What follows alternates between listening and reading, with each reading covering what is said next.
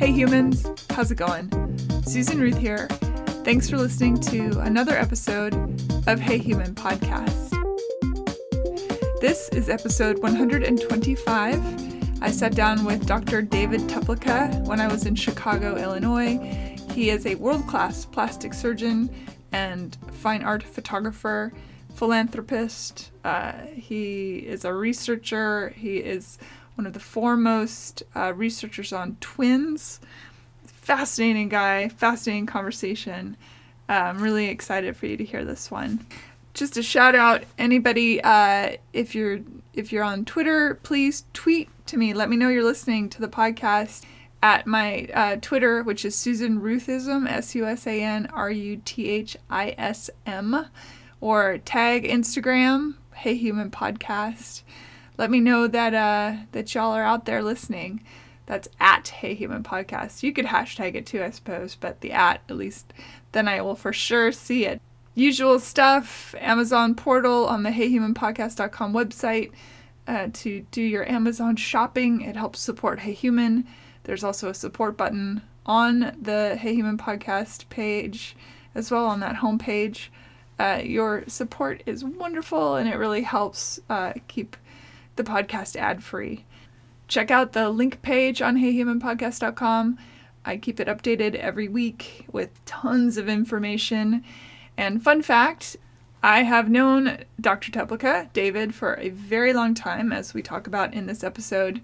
And I have been a model for him in a million different photo shoots and various medical lectures he's given. I have played the part of musculature and such. We talk about a little bit on this episode. But there is a book that he put out a handful of years back called Intimate Decade. And it is a book of many fine art photography images that he took. They are beautiful. And I think I have 3, 4, 5, something like that, pictures in there. So that's kind of fun. I'll put a link to that as well. You can email me, Susan at heyhumanpodcast.com. I'd love to hear from you, as always. And follow me on all the social media, Susan Ruthism for, again, Twitter, Hey Human Podcast for Instagram, and Facebook. Last but not least, please rate and review on iTunes and wherever you get your podcast. Thank you for listening. And here we go. Dr. David Teplica, welcome to Hey Human. Hey. Thank you for being on the show. Thanks for having me. I'm very excited. I have known you, I think, around 18 years or so. Maybe, is it longer? Oh, man. It's been a long... What year did I meet you in Seattle? I want to say it was, I was thinking about this yesterday in preparation, and I think perhaps... It was around 2001, 2002-ish, because I can note moments in my life by who was in my band at the time. And so, you know, I remember particular band members, and then I know kind of around what year. Yeah, and what year albums. I have some fun photographs, and I could go back into the computer and try to find them. So you are a world-class plastic surgeon, a world-class photographer. But I don't say that lightly. People fly in from all over the world to see you, and your photography is in museums all over the world as well. Yeah. And now also, you know, my research interests are really flying. It's pretty neat. I'm going to move the microphone just a scotch closer to you because you have that lovely low altitude whatever men have. What testosterone. Is that's what we have. And lots and lots. I mean, yes. Maybe not so much in my case. I've been a very lucky guy with a surgical career that's really hit its mark, and having a lot of fun with that. My creative photography, which of late has merged into a lot of scientific stuff. Those techniques have been applied now to studying and trying to understand the human body and the genetics of anatomy. It's really neat. And so... You know, the big push right now is research, and we're making some very, very cool, groundbreaking discoveries. It's been a blast since I saw you last. It's been almost exponential in, you know, how it's exploded. It's fun. So where are you? What's the latest thing? I'm not sure the best course is to start maybe in the middle and go then to the beginning, or would you prefer to talk about what inspired each moment forward? I mean, there's a fun little story of discovery that I could probably ramble about. Wonderful. And then bring it up to the present. I should probably give your listeners a little bit of a background. For my entire life, I've been doing the arts and the sciences. Mm-hmm. I had a dad who was an architect, a mom who was a nurse, and so I was learning anatomy at the same time I was learning to draw and paint, mm-hmm. Human anatomy and figure drawing and all that kind of stuff as a kid even. And really had a neat childhood, wallowing in both sides of my brain. Got to college, was able to design my own major to study the human system through the arts and the sciences. Off to medical school, where I received art scholarships to go to medical school, which was really pretty funny. Doing my anatomic drawing and photographing the body and, studying the broader impact of humans and anatomy. And historically, you were one of the first surgeons willing to operate on HIV patients. Is that not true? True. Came a little later. Let me just finish one little loop here, because I was recruited to the University of Chicago, which is an intense academic place. And basically, you're asked from the time you arrive what your Nobel Prize is going to be in, right? And I was asked that in the first couple days that I got there. I just thought that was so odd. But I ended up getting a research couple years, and my research advisor was a Nobel laureate, one of two surgeons who's ever won the Nobel Prize. And part of what I was doing was learning how to transplant different tissues around the body. Not to save somebody's life by giving them a new kidney, but to get one individual to feel whole again by using their own tissues transplanted within their own body to feel whole again. It started off with bone, and then it became very clear that I really was much more interested in fat volume, the shape of the body. I was very lucky to have 2 years in the laboratory while getting a Master of Fine Arts, and then went off on my own surgically here to the north side of Chicago. But I graduated in 92, which was the peak of the AIDS epidemic, right? And so all around me were these HIV-positive individuals whose bodies were wasting away, and their faces would look like skeletons, even though they were surviving and, otherwise pretty darn healthy, except for the HIV issue. But they looked skeletal. They looked grossly deformed. Because part of HIV is facial wasting. Yes, because the virus kills the fat cells of the face. And so you end up being skin on skull. And it is a bizarre look for humans. But I used my exposure to the transplant stuff in the lab at the University of Chicago to figure out how to transplant fat from elsewhere on the body, fat that was not dying because of HIV, back into the faces of women and men with HIV facial wasting. And that launched a whole experience that's allowed me to really think about, human shape and fatty volumes that make us look healthy, or that make us look female, or make us look male, or make us look young or old, right? Or how to restore people who've had trauma, or how to take somebody with birth defects and make them look like a normal human being, because you can shift volume around the body by transplanting living fat cells. I was doing this in 94, 95 to the great dismay of my colleagues and fellow surgeons, who thought I should have my license revoked and would say that to my nurses. It was pretty bad. But I felt very good about trying to help the HIV population initially, and then some of the other populations as the years passed, to help people feel whole again. And it worked. It was pretty cool. I'm very proud that now, 24 years later, it is the hottest topic on the planet. Fat grafting is worldwide the hottest thing in reconstructive medicine and in cosmetic surgery, because we now know that the face shrivels for fat volume as we age, especially around the eyes and the mouth, and that's why people look hollow and wizened and all those other adjectives that we use to describe old age, right? Mm. The witch's chin is just the little chin with the fat gone from around it, so it looks like a little ball chin on grandma, right? That's from fat loss as we age.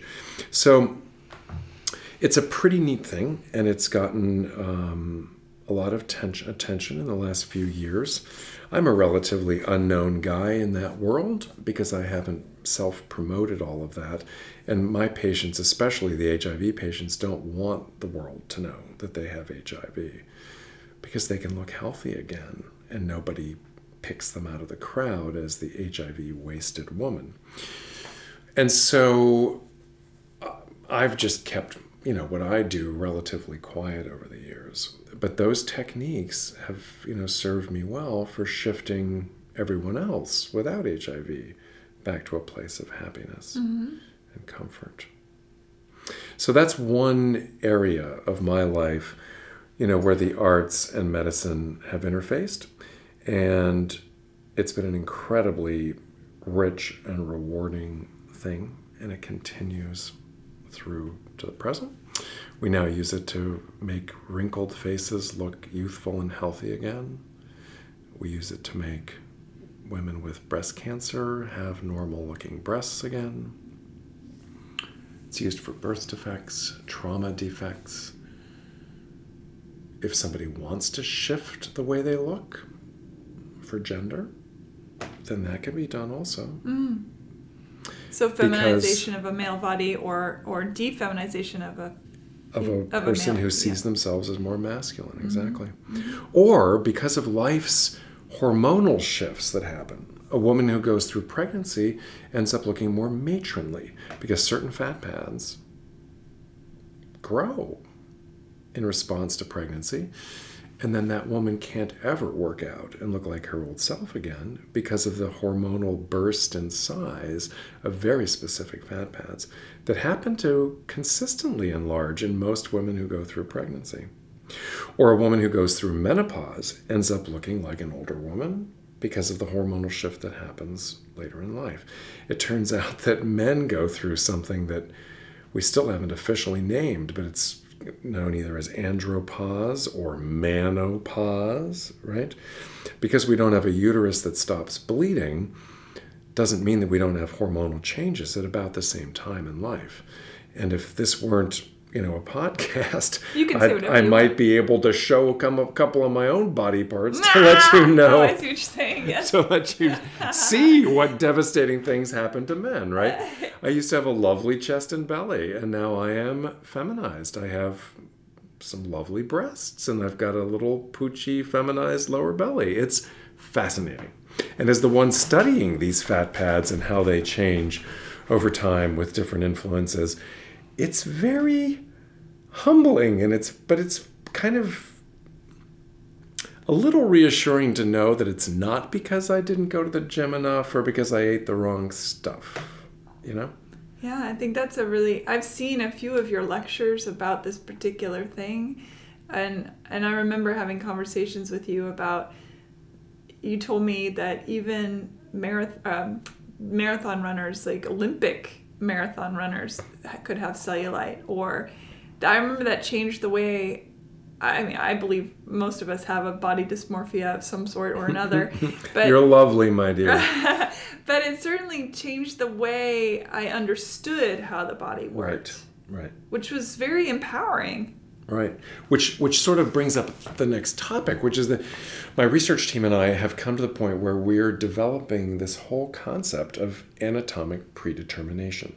You are who you are because of your genetics. And you can't do anything environmental with diet or exercise to change your body shape. That is a renegade idea.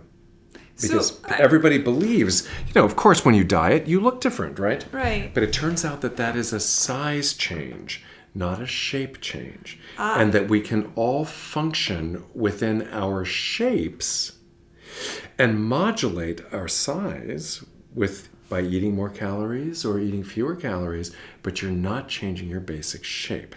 And as soon as you relax on your diet, you go back to whatever the size was that you weren't happy with before, with the exact same shape that you had prior to dieting.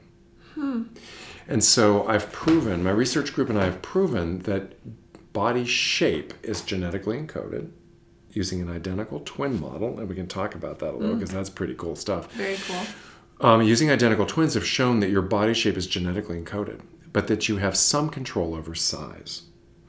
So if you can go to the gym and exercise and eat right and get your size down, the size of your fat down a little bit, and be happy, great. Because the cells expand and contract. Right. If you can shrink them down so that you're happier with smaller fat cells, great. If you can pump iron and get your muscles to be bigger in size, no different in shape, so that you can feel better about your body as a guy and not be insecure, great. Do that, right? If you can modulate both to get your size down for fat and your muscle size up for volume, and feel good about that, awesome.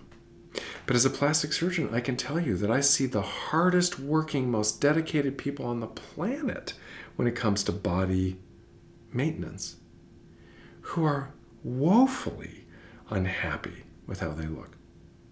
And if you're killing yourself at the gym and dieting constantly, that is not a fun life, especially if you're not ending up with a shape that's happy for you, right?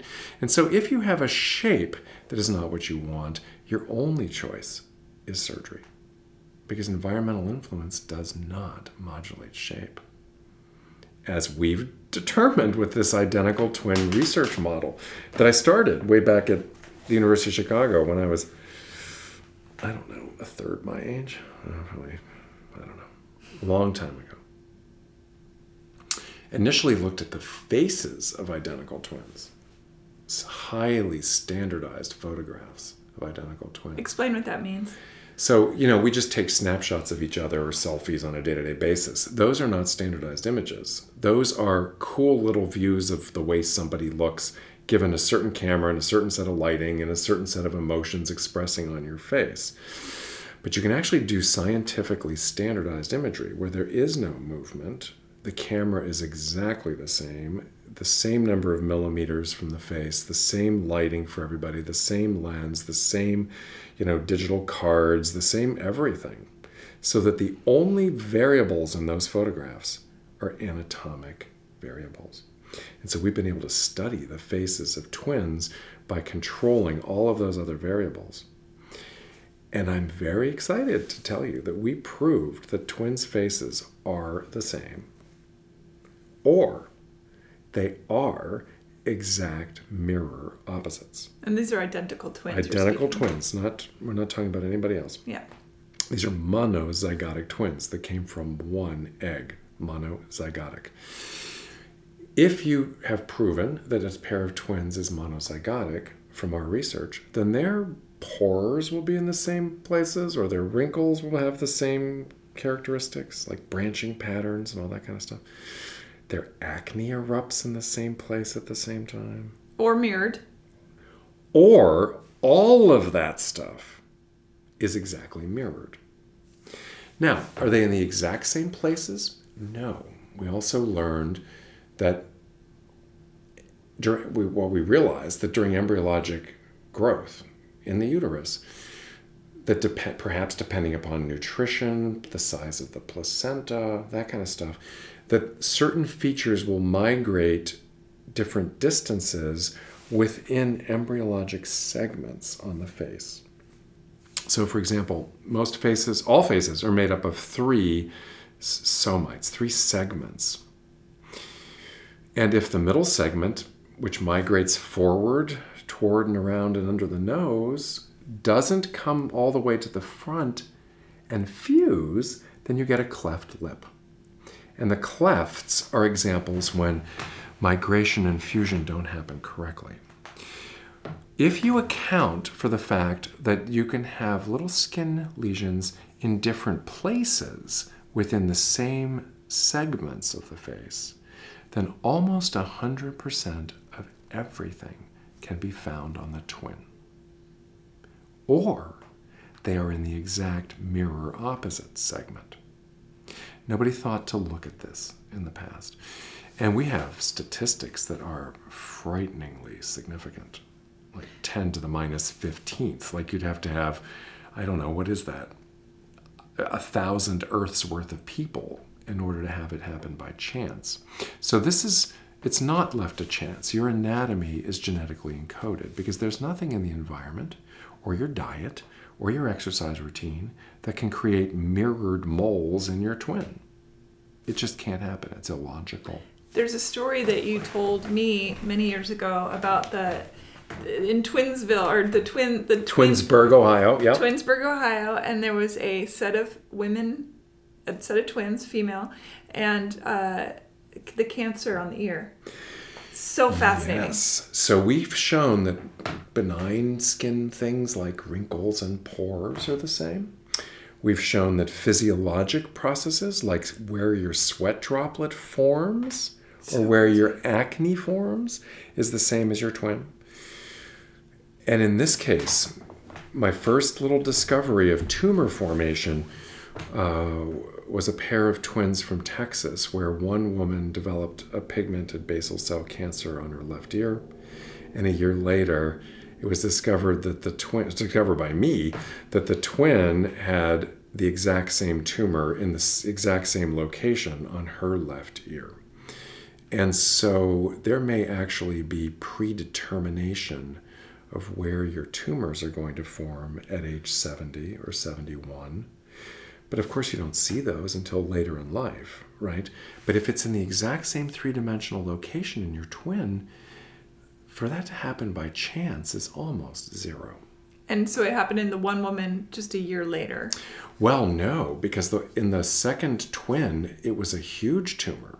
So it had probably been growing for at least a year, but nobody thought to look at the twin ear to see if she had the same tumor, because we don't think that way in the world of medicine, right? Mm. So clearly it had been growing for an extra year and ate a bigger chunk of her ear. Wow. And since then, I've identified pre-melanomas, dysplastic nevi in the same or mirrored positions. I've identified breast cancers in the same or mirrored positions. So there are potentially some very big implications for this work. Mm-hmm. Because if we know that a mother had a breast cancer in one breast, and we know that anatomy can be passed down to her children, whether they're twins or not, passed down to her children either in direct fashion or in mirrored fashion for the exact location of that tumor, then we can predict where the daughter might have cancer and save her life long before maybe even the cancer gets to cancer. That gives me the shivers. But it's very cool, and it's very humbling because physicians don't think this way, that there could be predictive strategies for the three-dimensional location of diseases. We think of tumors as being random, but it's quite possible that a nest of cells that has the potential to devolve to cancer has been there since long before you were born, and just sits there for 70 years until suddenly it takes off. Yeah. In the exact location it was supposed to, happens to be the exact same location that your identical twin had her breast cancer happen. So we're not ready to declare that as 100% accurate yet, because we have to get more cases to make the tumor part of this statistically significant. But if your large pores and your branched crow's foot wrinkle crease and your pigment patch, your little age spot, is all the same as your twin, why would we imagine that other anatomic things weren't also going to be three-dimensionally predetermined? Mm-hmm. So it's a potentially very important and valuable little finding. It's extraordinary. It's pretty neat. But then we took that information. Nobody believed me. They just all, give the big fancy keynote address to the World Congress of Twin Studies, and nobody believes me, right? Because it's not, oh, he's just talking about zits. Who cares about zits, right? We're just talking about wrinkles. We want to talk about real stuff, right? So I decided I had to prove the point by doing a different study, which was to look at the shapes of twin faces. And it turns out that twin faces are identical for shape using some cool photographic digital subtraction techniques in Photoshop. They're exactly the same for shape, or they're the exact mirror opposite for shape. And interestingly, if the shapes of the faces are mirrored in twins, then their moles will be mirrored in every case. Mm-hmm. If the faces of the twins are identical, so that you can overlap them and they look like one face, then their moles will be on the same sides. Their wrinkles will be located in the same way on both sides of the face. So it appears as if anatomy of the face and the skin are in agreement with each other all the time. That was very exciting for us. So we decided to then study body shape. And we're able to prove with twins that your body shape is also the same as your twin, or the exact mirror opposite as your twin. And if those twins were mirrored for body shape, they were also mirrored for facial shape. And they were also mirrored for their moles and things, their skin lesions. And so everything seems to be in agreement. And you are born either in a certain way from your parents or in a mirror opposite way from your parents. Twins allow us to see that. So you're saying that people who are not twins, like I am either a mirror or an identical replica of... You are who you are three-dimensionally based upon your parents' anatomy, or for whatever reason, you were born as the mirror genetics of whatever your parents exhibited. And we're trying to figure out how that happens and why that happens. We've proven that it's not a function of when the egg starts splitting and dividing. We proved that in Belgium with a very brilliant woman named Catherine Derome, a PhD researcher in Belgium. How do you prove something like that? Well, because of the anatomy of the placenta, we know when the egg of the twin pair split to become two people. We know whether it was an early split or a late split. And it was always postulated, it was always thought that the late splitting twins were going to be mirrors of each other. Hmm. But we proved that that's not the case. So there's something inherent in the DNA. And I don't have that figured out yet, and I've got all kinds of little ideas about it, but we're not ready to start speaking publicly. But there's something about probably the way the DNA copies itself or breaks into its half components as sperm or as unfertilized eggs that means that you're either going to be the exact replica of your parents from that side of your family, or that you're going to be the mirror for the anatomy from that side of the family. And that combines with whatever comes from the other half, the sperm of the egg, and you end up being perhaps identical to mom and mirrored of dad, or whatever, right? But this is a brand new field, and nobody's ever looked at this before. So it's a pretty neat thing. And we're using photographic and visual techniques to do the baseline research, looking at anatomic predetermination. And the data suggests that you can't change that with your habits. You don't take care of yourself, you could still look like a stud. We know plenty of guys who never go to the gym and look amazing. And plenty of guys who go to the gym all the time and don't look amazing, right? Mm-hmm. And the same for women. It's not about that. It's about who your parents were. Now, I'm not advocating that you don't take care of yourself. I think for your heart health, you should do cardio. Mm-hmm. I think if you want to keep your muscles strong and your bones strong, then you should be doing some weightlifting. But if you think that that's going to somehow change you over time, my data suggests that you're wrong. Mm-hmm. Does that make sense? Yes, completely. So it's a whole paradigm shift in the diet and exercise world. And it also allows people to accept who they are anatomically, mm-hmm. right?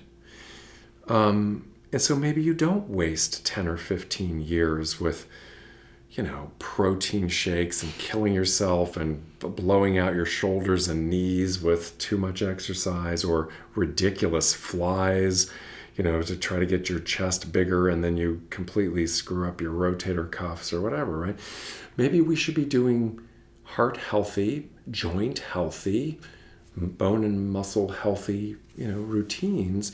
And if you don't like the way you look when you're at a steady state in a healthy routine, then get surgery earlier mm-hmm. so that you can enjoy your adult life and not have to kill yourself by, you know, taking anabolic steroids or some of these horrible things that people do with the false hope that they're somehow going to change their anatomy. And I thought there was something that, really interesting that you brought up, and I know this is a little off topic, but then brought up in yours and my conversations in previous conversations about how plastic surgery, there's the issue of they just say, oh, woman or male, and I'm just going to carve you into the shape I know, and because predominantly women were the ones getting plastic surgery, that it resulted in the feminization of male bodies. Yes. And I thought that was really interesting. Well, remember that my field has historically been older, white, heterosexual, Protestant males who were then charged with the idea of making women feel more comfortable with themselves and with their male hormonal balance, probably thought that meant increasing femininity and all the women who walked into their offices and all of the techniques, almost 100% of the techniques are designed specifically to feminize. Or they're designed in a way that does not address the issue of gender. And so if a guy comes in and wants to be masculinized, he's either going to be made neutral or he's going to be made feminized. And you have to take active steps to shift somebody, a male who feels feminine with man boobs or with fatty hips that happen to run in the family, right? And if you just do liposuction on that individual, you're going to create a flat chest and a curvaceous waist. And you're not going to take out all the hip fat because you wouldn't do that in your female patients, right? And there's really been no dialogue about gender differential surgery that's gendered, right? And so I see guys from all over the country who yearn for some masculinity. They're not going to talk about it on TV or in public. Guys do not talk about insecurities about their own bodies, right? Women will speak to each other in a pretty open and honest way about that stuff. You're not going to walk into a locker room and have a guy, you know, say, hey, have you, you know, ever had plastic surgery because I'm insecure about my man boobs? They're not going to talk about that. And so they're not going to talk about it with a male plastic surgeon either. They're just going to say, yeah, I don't like these man boobs. And then the surgeon will say, all right, come in on Tuesday, we'll take care of that. But there's no protocol. There's not a lot of dialogue about how to intentionally masculinize form and eliminate feminine traits. Very little.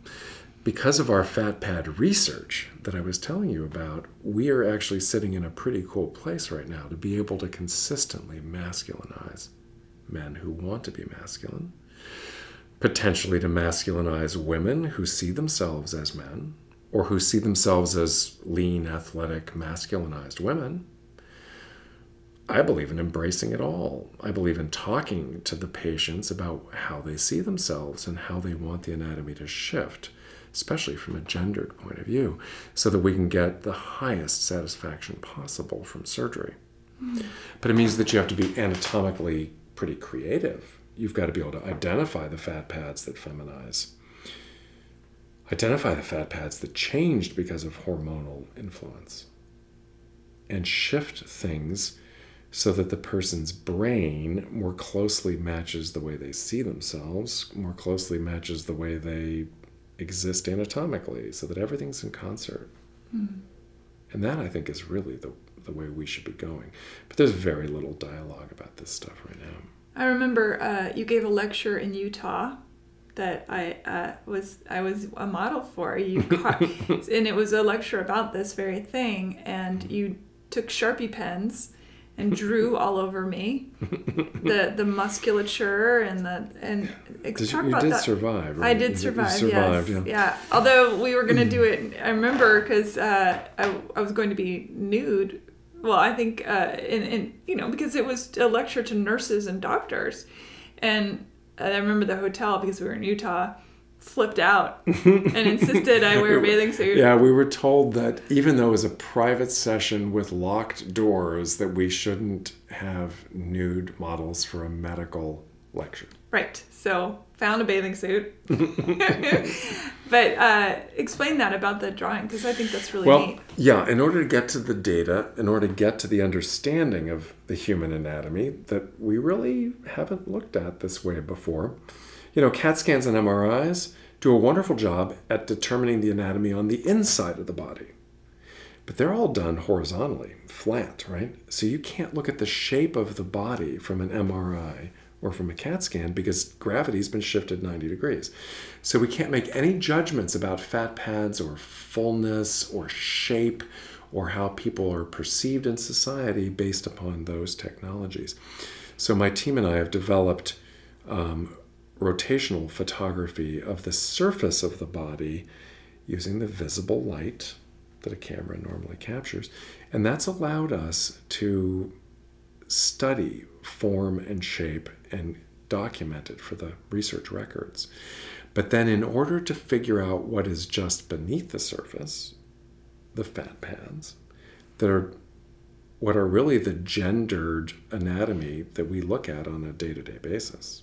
When I look at you, I see a lovely young lady, but that's because you have feminine fat pads in the correct places for your gender.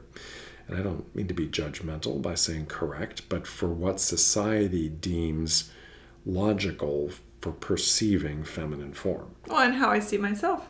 There you go. But the only way to document that is to pinch test by pinching the fat off the surface of the underlying muscles. And then that thickness has to be mapped onto the surface of the body. If your listeners want to see, there are some examples of these kinds of pinch mappings on my websites. Yeah, and I'll put links on the Hey Human Podcast webpage. Awesome.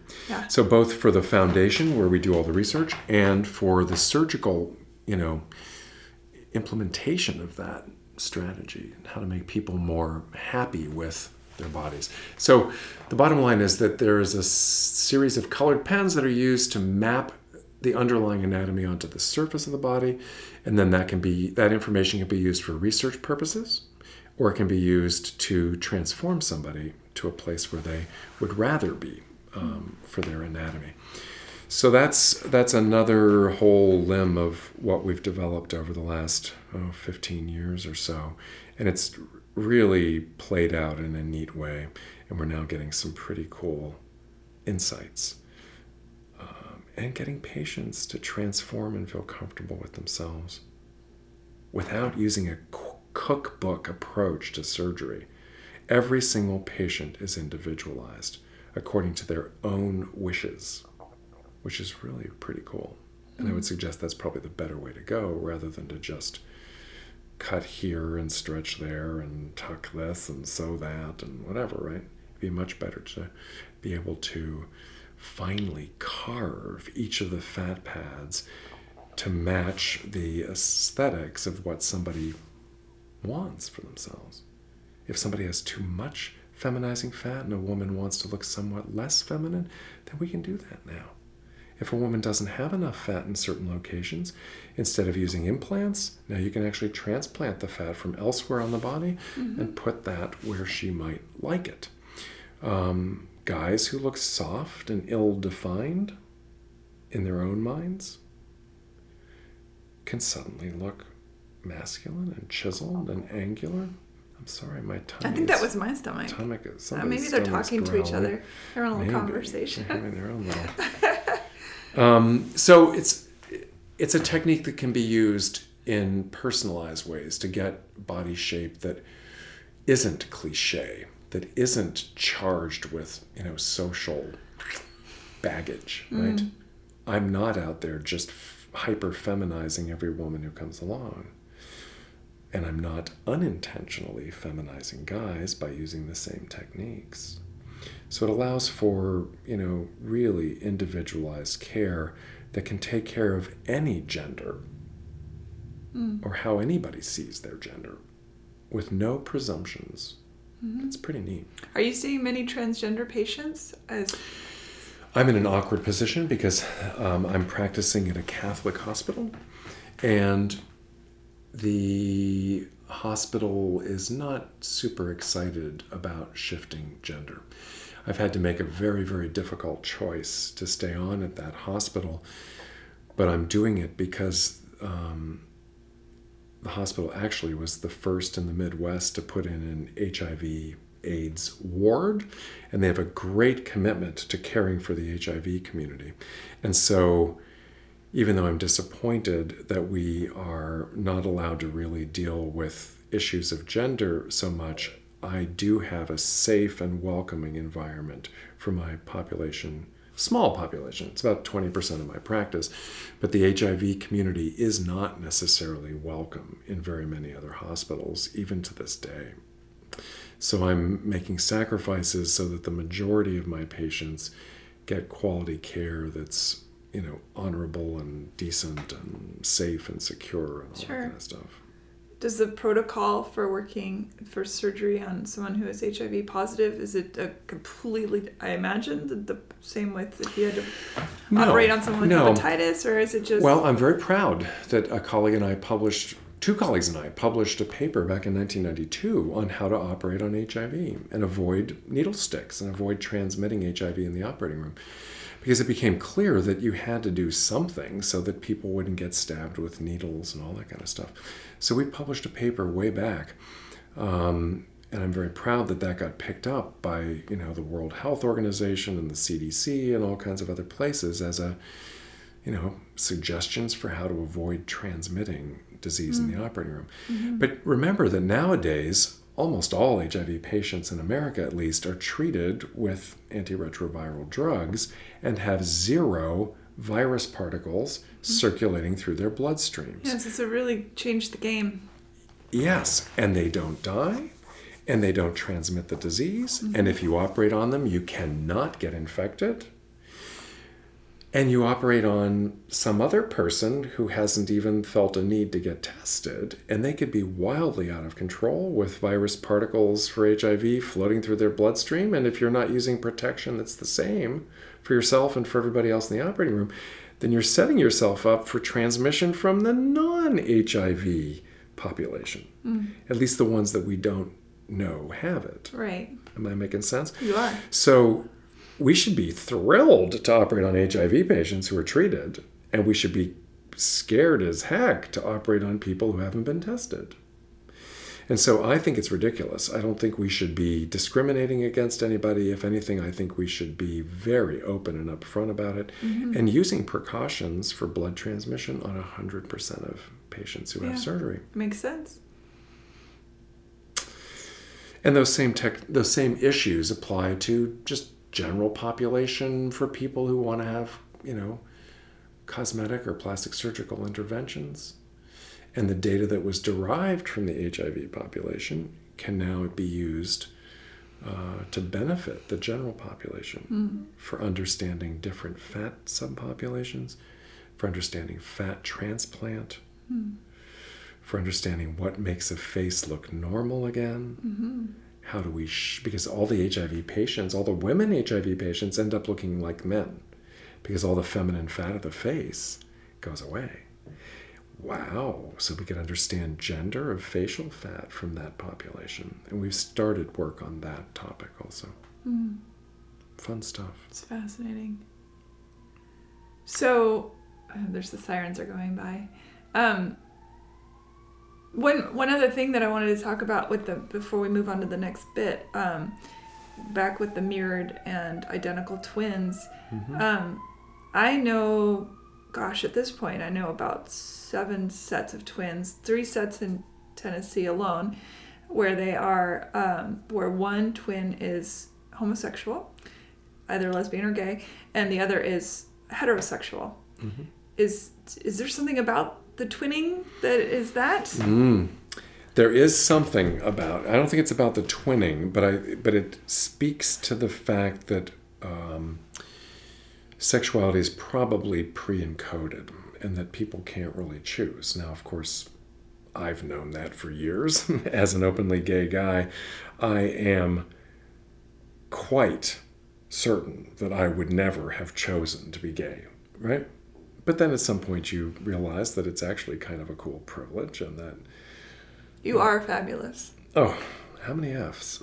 Lots. But a very brilliant researcher at Northwestern, Michael Bailey, showed that there's a much, much, much higher chance that if one twin is gay, then the other twin will also be gay. And so there is a genetic component to sexuality. I can't quote the details of that research.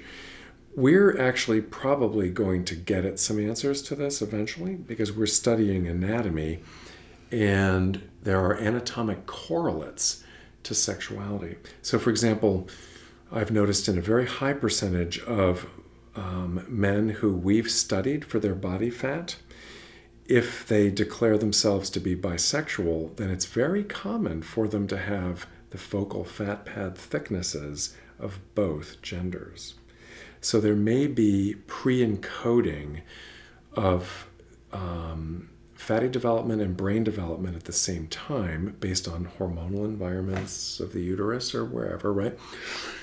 And that would explain gaydar, which is a fascinating thing, right? You look down the street and you say, oh, that's a masculine woman. She's probably a lesbian, right? Well, you're not looking at her sexuality. You're not talking to her to hear her voice. You're not talking to her to find out what she's obsessed with sexually. You're looking at her anatomy and making a judgment about sexuality. And the plaid shirt. No, I'm kidding. Well, why would you wear a plaid shirt, right? It's pretty fascinating. But listen, I have patients. I have women patients who come in for plastic surgery, and the complaint is that they cannot fit into any feminine clothing from any single female clothing store. Why? Because they have the muscle mass or the fatty volumes of men. Now, if I went into a woman's store and tried to buy a shirt, there isn't a chance in heck I'm going to fit into any one of those items of clothing in that entire store, right? Because I have more masculine anatomy. Perhaps not as masculine as I might like, right? But I don't know how many... masculine. Thanks. Yeah. I don't know how many women have come in and expressed concern that they have to go and shop for their clothing in men's clothing stores because their anatomy was masculine. Mm-hmm. And so gaydar, when we look at somebody and make a decision about their sexuality, is probably in large part intuitive, anatomic perception. And that I look down the street and I see something that looks more masculine than I would expect for a woman, or looks a little more feminine than I might expect for a guy, or looks a little more prepubescent or adolescent for a guy who is what we would now call a twink, right? Sort of softly feminine. Not terribly masculine, not terribly feminine, right? But just something in the middle, and maybe adolescent in shape and size and all that kind of stuff, anatomically, right? An Adonis, the sort of... Or the Adonis who has... Well, women, for example, don't normally have love handles, okay? Very uncommon. If a gay guy has the masculine traits of not having feminine fat pads, and then has the feminine trait of not having love handles, then he is a V-shaped masculine guy, more beautiful than the average straight guy, studly body, right? Mm-hmm. And so we're just scratching the surface on this stuff, but it's quite possible. This is all pre-encoded. Yeah, and it's the supermodels, these women that are, they're beautiful, stunning, but there's something androgynous about them. And are you talking about the XY... testicular or testosterone insensitivity, so that they're actually men who look like women? No, I'm talking about supermodels like Giselle or Elle Macpherson. Are these women? They're probably triple X females. Is that okay? Yeah. I know that there was there's an extra chromosomal something going on that enhances. Triple X females. But so they look sort of masculine and taller than average, feminine. Somewhat masculinized, but in that very angelic way. Right. And even the Fibonacci thing, it's weirdly matched up with these people also, the perfection of the face. Yeah, I have never aligned with that. I have difficulty putting geometric and proportional, algebraic proportions to human form. But I respect people who want to look at that. I would rather look at the actual anatomy and compare the fat pad thicknesses to for these different groups. So anatomy may be encoded from your genetics and then altered slightly in the uterus. And if it happens at the time that the brain is differentiating from a sexuality point of view, then your external anatomy may represent your sexuality, so that people can perceive your sexuality by just looking at anatomy. We know that it's not 100%, but there are certainly trends that we all see on a day-to-day basis. I remember, and I might be remembering this wrong actually, because memories are funny that way, but did you once tell me that the breast tissue, there's some behind the knee or something? Or was that, am I wrong about that you said that once? No, and then we're about to publish this, so I don't, maybe I shouldn't even talk about it, but what the heck. We've identified that there are two separate types of yellow fat, and that because of the HIV population, we've identified that there are mounds of remnants of breast fat that run down the front of the body from the armpits down to the groin. It's called the milk line in the embryo, or the mammary ridge in mammalian embryos. And the little fat pads that grow almost like tumors in HIV patients are in the exact locations of teats in lower mammals. And so we have pockets of breast fat in the locations of mammalian teats. Oh my God. And those little mounds are what determine the shape of the body that allows us to see gender. Yeah, it's cool stuff. Holy moly.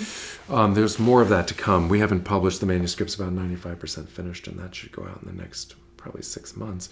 But does any of your research cover crime? The people who... Chimeras, that's how you say it. People who have two separate sets of genetics in one body. They think it's a fusing of twins or something?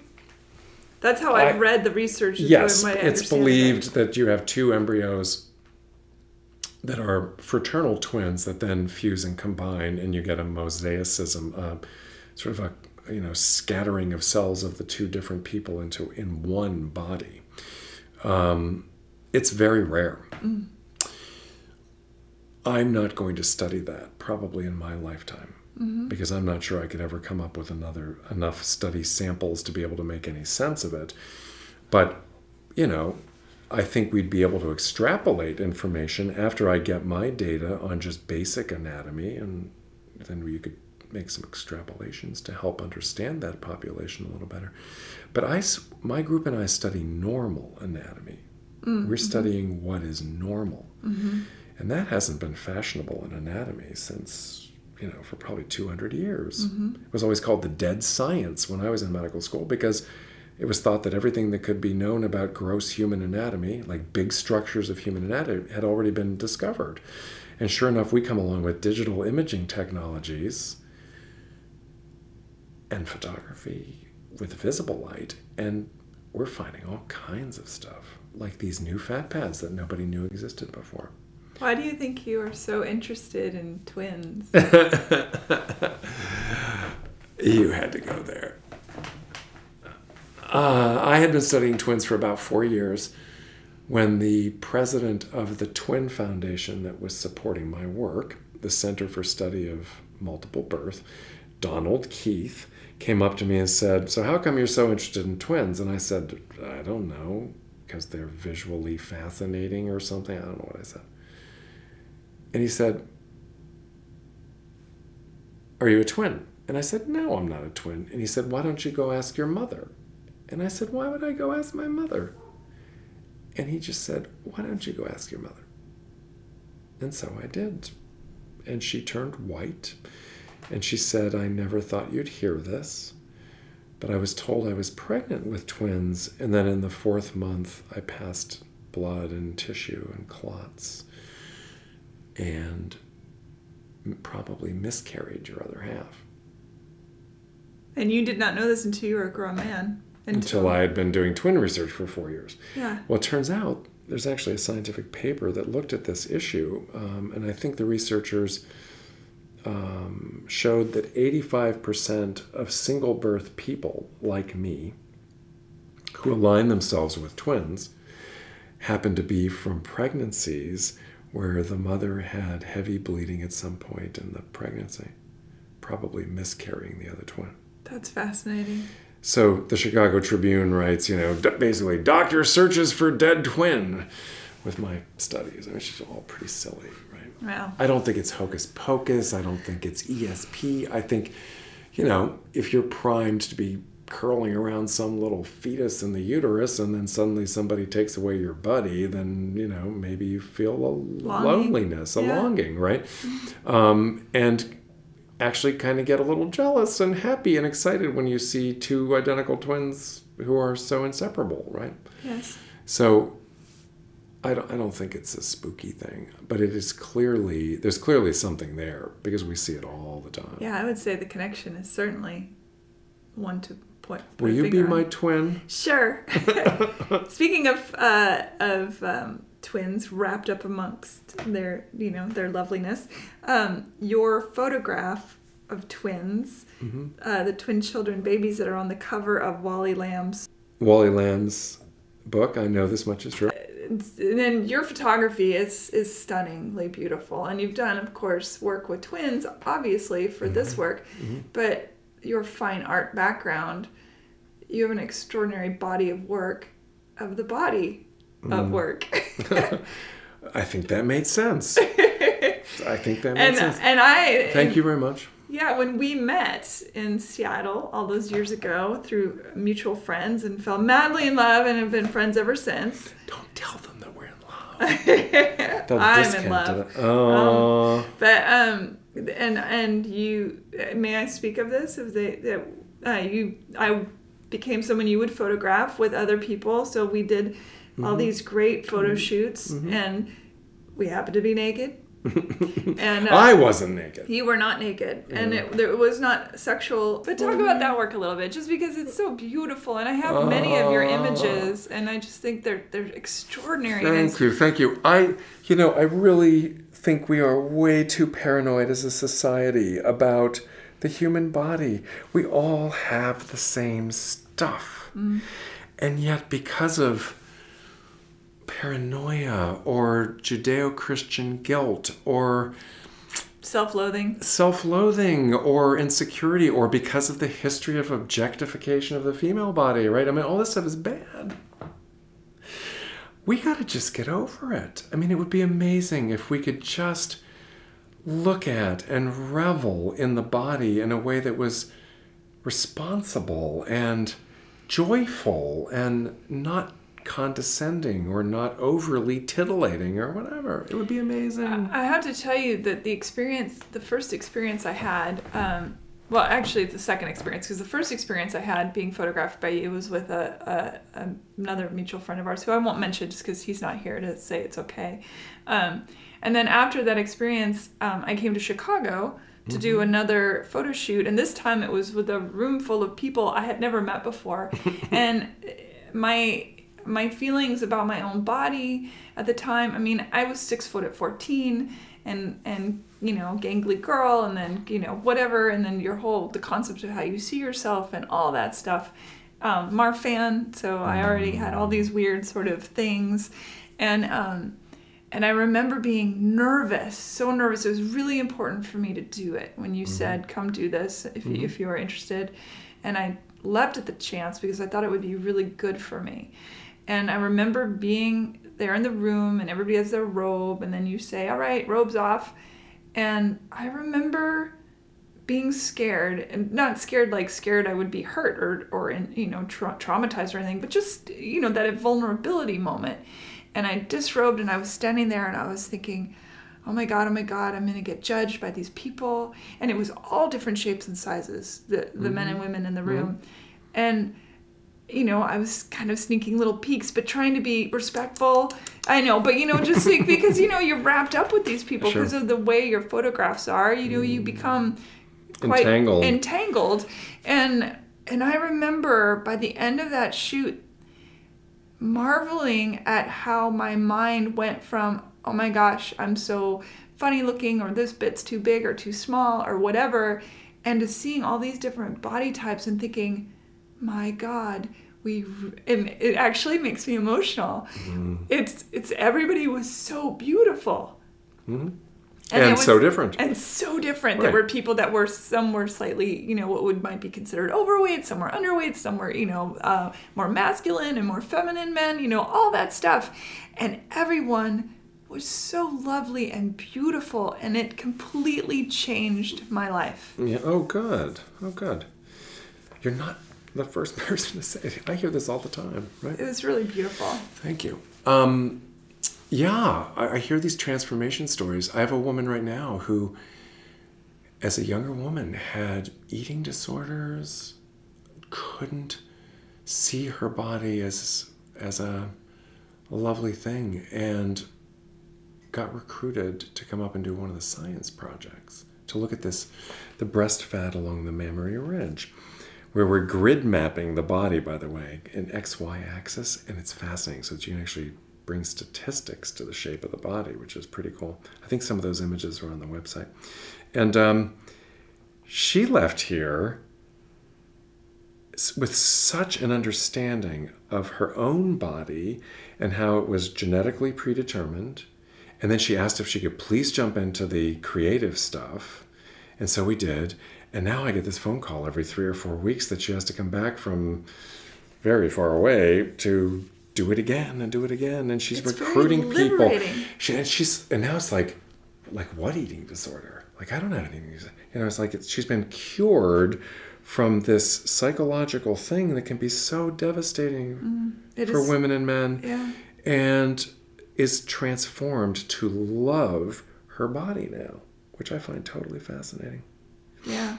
Part of the issue, I think, is that you're curled up with these people and you don't really know where your own body starts and the other person's body ends and so all of a sudden it's just like you're part of humanity instead of being this isolated being with anatomy that isn't right or something. And there's a beauty that comes with that kind of vulnerability as well, because you really, I mean, hard to be more vulnerable than being naked in a room of 20 people. Probably true. Did we really get 20? No, I mean, they're you know. What a great idea. Yeah. Any listeners who want to be part of the big naked group? I think the most I ever photographed with was maybe 8. Yeah, I want to say somewhere around there. Anyway, I just wanted to bring that up just because it was such a wonderful change. Well, thanks for sharing that. I think it's important for people to realize that embracing the body, and wait, that's maybe not a good verb, but the idea of wrapping your head around the fact that your body is in the context of a much broader society with all shapes and sizes and colors and ages and states of disease and health and all that kind of stuff means that you're really part of humanity. Mm-hmm. And then it's impossible to be objectified or to objectify yourself if you've put yourself into the context of the broader human condition. Mm.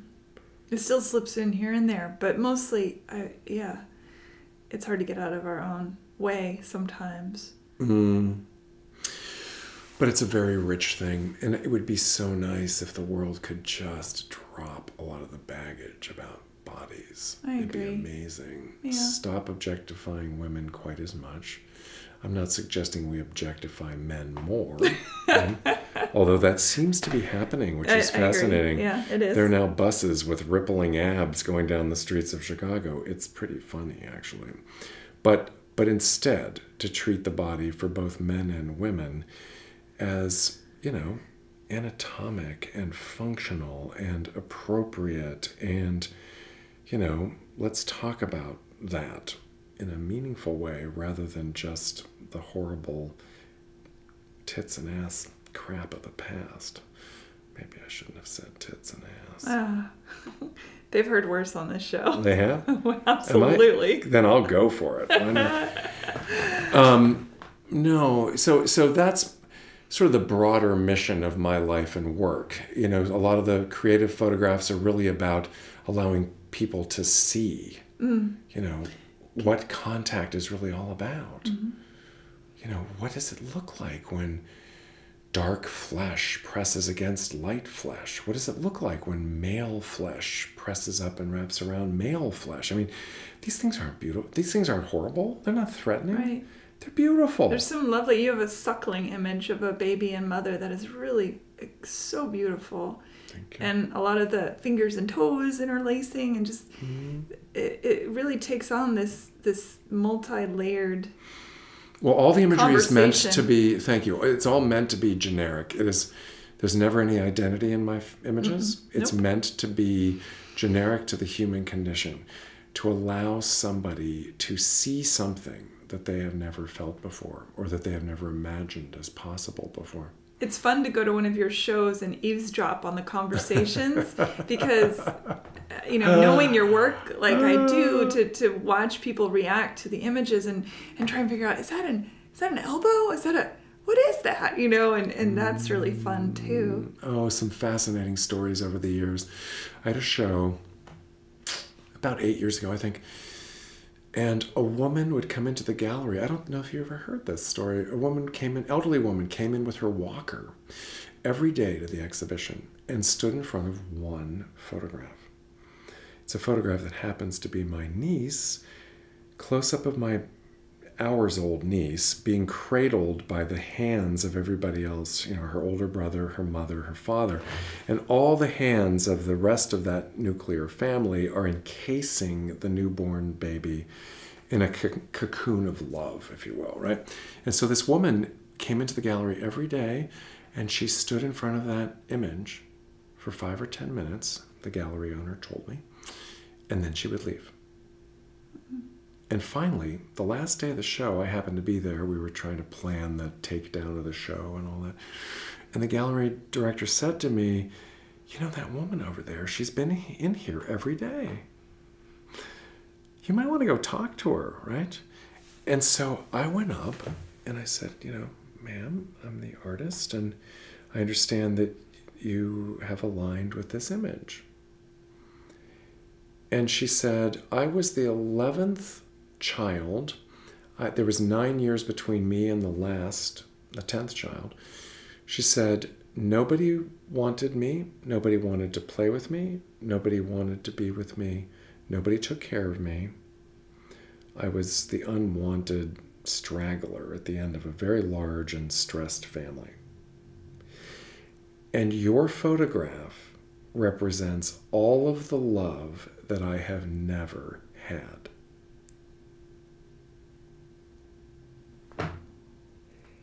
And I welled up with tears. I didn't know what to say. She turned around and very quickly walked out of the gallery. And I was sort of stunned. And then I thought, oh my God.